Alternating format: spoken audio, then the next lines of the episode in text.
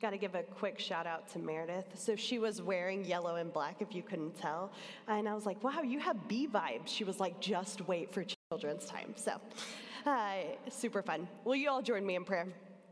God, may the words of my mouth and the meditations of each of our hearts be pleasing to you, our rock and our redeemer. Amen.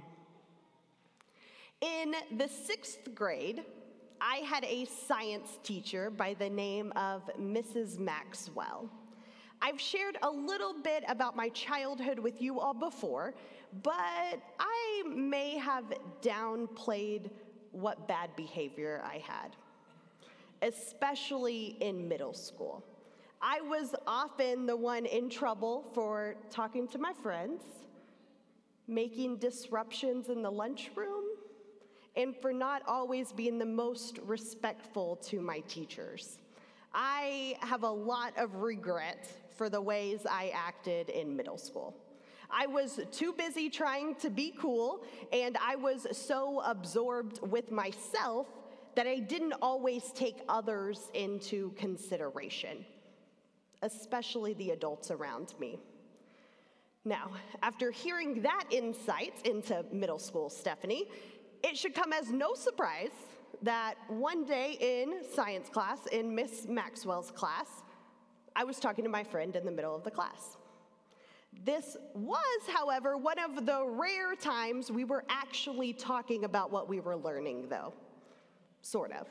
Mrs. Maxwell was at the front of the classroom and she was teaching about clouds. She was listing all the different types of clouds and how different clouds signify different weather patterns. I was telling my friend that I didn't understand anything she was saying. I was like, these pictures in our textbooks are clip art. How am I ever supposed to match clip art with clouds in the sky outside? At the end of that question to my friend, Miss Maxwell stopped the lesson she stopped the entire classroom and told me that I needed to go outside into the hall. As I waited in the hallway, I started to think of excuses I could give as to why I was talking. I started thinking of ways that I could get out of this impending trouble I was clearly in. But the fact that I was already in the hallway didn't bode well for my future. It felt like forever as I waited and waited. Finally, Miss Maxwell stepped out into the hall and she told me to follow her. No teacher had ever walked me straight to the principal's office before. I must have finally crossed the line. But I was startled to see that Miss Maxwell didn't turn toward the principal's office. Instead, she turned to the two double doors at the end of the hallway that led outside. As I followed Miss Maxwell through the doors, she looked up at the sky and started pointing different clouds out to me to show me the different types in real life. We were only outside for one minute at the most. She didn't neglect the rest of the class, I promise. And then we walked inside back to class and continued learning about clouds. Mrs. Maxwell took time to teach me, even when I did not deserve it, even when I interrupted the entire class, even when I probably should have been sent to the principal's office. Miss Maxwell took time to teach me in a way that stayed with me even all of these years later. Throughout his time on earth, Jesus was known for a lot of things. Jesus was known from where he was from. He was often referred to as Jesus of Nazareth. A few weeks ago, we heard a story of when Jesus went to his hometown of Nazareth and taught. Jesus was known for the unimaginable acts he could do, and he was called healer we talked about some of those first healings last week. Jesus was also well known for being a teacher. Throughout the Gospels, the label teacher is given to Jesus. And it's actually in the Gospel of Luke, the readings we've been focusing on, where Jesus is called teacher the most times 15. When many of us think of Jesus, we of course think of the big things the resurrection, the miracles, the healings. We also probably think of those parables and the many words Jesus spoke as he taught the communities around him. Even today, we continue to call Jesus our teacher. We are still learning things from what Jesus taught. During Lent, as we've read these first five chapters of Luke together, we've heard how crowds of people began following Jesus wherever he went. The people were yearning for what Jesus could offer them. One of Jesus' most famous of teachings is often referred to as the Sermon on the Mount, and it's found in the Gospel of Matthew.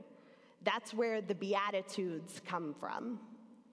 In Luke's Gospel, we get Beatitudes too, but instead of a mountain, they're done on a plain Jesus does go up on a mountain in Matthew. It's there he's surrounded by his disciples and he chooses 12 to be his apostles. But Jesus doesn't stay on that mountain to preach down to the people who have swarmed, who have gathered to hear him. Instead, Jesus comes down to the people. Our first scripture reading will be from that sixth chapter of Matthew, verses 17 through 19. Jesus came down with them and stood on a level place with a great crowd of his disciples and a great multitude of people from all Judea, Jerusalem, and the coast of Tyre and Sidon. They had come to hear him and to be healed of their diseases. And those who were troubled with unclean spirits were cured and all in the crowd were trying to touch Jesus, for power came out from him and healed all of them. Jesus doesn't stay on the mountain. Jesus doesn't stay above the people looking down to teach. Instead, Jesus comes down and joins them. He gets on the same level as them. I get the irony, me being up here right now and not down there. Just need to tell you that. Okay. I didn't tell you earlier that Miss Maxwell was a good teacher for me in sixth grade because she took me outside and did something cool. Although that did leave quite the impression. Miss Maxwell was a good teacher because she met me where I was. She learned about me and found a way to connect with me and to find a way to connect the material with me in a way that I understood. Miss Maxwell taught on my level. Jesus knows that he is bringing a really tough message to the people. He is going to ruffle feathers with the words he has to say. And we know here, because we have the full story, that Jesus has already ruffled feathers. Remember a few weeks ago when Jesus was in Nazareth, his hometown, and the people were so impressed with the words he said and Jesus' growth, and then they chased him out of town because what he was saying was really too hard for them to follow. While here in modern worship, we talk a lot about love and compassion, that love and compassion that Jesus taught, Jesus didn't always have messages that were well received. The way Jesus often taught about love and compassion was in an upside down way from the rest of the world. The people weren't always receptive. And in Luke's gospel, we see that Jesus doesn't preach down to the people, but that Jesus literally gets on their level to teach. He begins with what we call the Beatitudes. We're going to read just that first part right now Luke 6 20 through 26. Then Jesus looked up at his disciples and said, Blessed are you who are poor, for yours is the kingdom of God. Blessed are you who are hungry now, for you will be filled. Blessed are you who weep now, for you will laugh. Blessed are you when people hate you and when they exclude you, revile you, and defame you on account of the Son of Man. Rejoice in that day and leap for joy, for surely your reward is great in heaven, for that is what the ancestors did to the prophets. But woe to you who are rich, for you have received your consolation. Woe to you who are full now, for you will be hungry. Woe to you who are laughing now, for you will mourn and weep. Woe to you when all speak well of you, for that is what their ancestors did to the false prophets. This kind of tone lasts throughout Jesus' sermon on the plain. They are challenging words. Jesus doesn't sugarcoat the message or make them seem whimsical. Instead, Jesus brings a hard truth to the people. During the Lenten season here, we have been focusing our energy on community. We've considered how a community, particularly this community, can ready our hearts during the season of preparation and reflection and introspection we're going to read a few more passages from Jesus' Sermon on the Plain. But before we do, it's important for all of us to realize that Jesus here is laying a framework for how to live with others as followers of Christ. And what Jesus is laying out is radical. Jesus is pushing people outside of their comfort zones he's telling them that Jesus, he has come to turn the world upside down. All the things that society and culture has told them to value, things like wealth and power and popularity, Jesus is saying all of those things are nothing to God. Jesus is insinuating that we cannot earn our way to receive God's grace.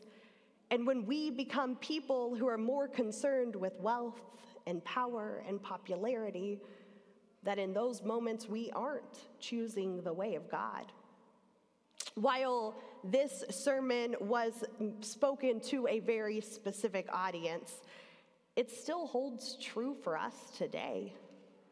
Because those people, the people who came together to gather on the plain, they came from a number of different places. It is believed that the crowd was made up of Jewish people and Gentiles. They were not all of one mind, they didn't all hold the same beliefs. Yet, they were all drawn to Jesus. They were all similar in their desire to be healed and to be taught. In this room, we don't all come from the same place. We don't have the same stories. We don't have the same backgrounds. We may even have varying beliefs. And still, we too are drawn to Jesus. That's why we're here. We're drawn to the radical way Jesus pushed people to challenge themselves and to challenge the culture around them. While we are different from one another through Jesus, we are a community. We are a community of believers on the same playing field. We're on level ground because we are here together. We're all trying to learn more about Jesus. And we are, I hope, trying to love the world like Jesus did. This sermon on the plain continues on past the Beatitudes. Jesus continues to challenge the people, though. I'm going to skip around a little bit from these teachings because the entire sermon on the plain is 30 verses, which is a lot for us to read here together. I will note Matthew's version is way, way longer, so thanks, Luke. But uh, we're still going to hop around. We're going to read Luke 6 31 and then verses 35 through 37. And like always, I encourage you all to read the full picture when you get home or later this week. Hear these words Do to others as you would have them do to you. The golden rule right there on the Sermon on the Plain. Then we'll continue in 35. But love your enemies, do good, and lend, expecting nothing in return. Your reward will be great, and you will be children of the Most High, for he is kind to the ungrateful and the wicked. Be merciful, just as your Father is merciful. And if we can't get challenging enough, here comes some more. Do not judge, and you will not be judged. Do not condemn and you will not be condemned. Forgive, and you will be forgiven. This is the word of God for the people of God. Let the church say, Thanks be to God. Jesus again pushes against our instincts. He challenged the people then, and he challenges us now to treat others as we would like to be treated, to be merciful, to not judge, to forgive. Each of these things we talked about are what are supposed to be hallmarks of who we are as followers of Christ. This Sermon on the Plain truly does give us a framework of how we are expected to live our lives out in the world. It's a framework for who we are as a community of believers. Jesus ends this teaching, his teachings on the plain, with a number of different parables. A lot of them are probably familiar parables. Parables are stories or things Jesus, is Jesus uses as illustrations. Jesus talks about not worrying about the speck in your neighbor's eye until you take the log out of your own eye. I see some nods. We've heard these before. Another parable he mentions is how good trees don't produce bad fruit, and vice versa. And Jesus ends with that parable that I learned as a child about the men who were building houses. And one man builds his house on a solid, firm foundation, and it survives through storms and waves. And then another man who doesn't build with a foundation. And when the waves come, the house crashes. Jesus uses each parable to give real life examples of what he is teaching. Jesus, once again, literally meets the people on the plain.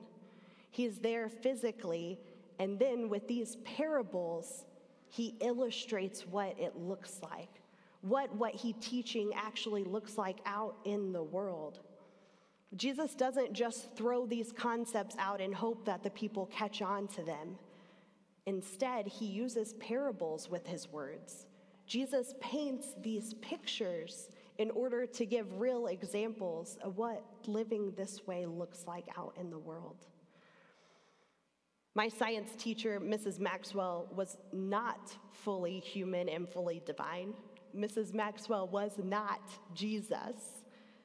She was a straight up human being, just like the rest of us. But Miss Maxwell didn't teach me concepts from a book. Instead, she took time to show me how those concepts looked out in the world, or in this instance, up in the sky. Miss Maxwell was a good teacher. Lucky for us, Jesus is our good teacher. He gives us hard, challenging charges and then shows us practical examples of them. As a community, we have a lot to learn from Jesus' words. We have a lot to learn from the parables and the ways that Jesus lived out his life. In what ways are we meeting people on a level plane? What are those moments in our lives that separate us from others? How can we instead meet others where they are?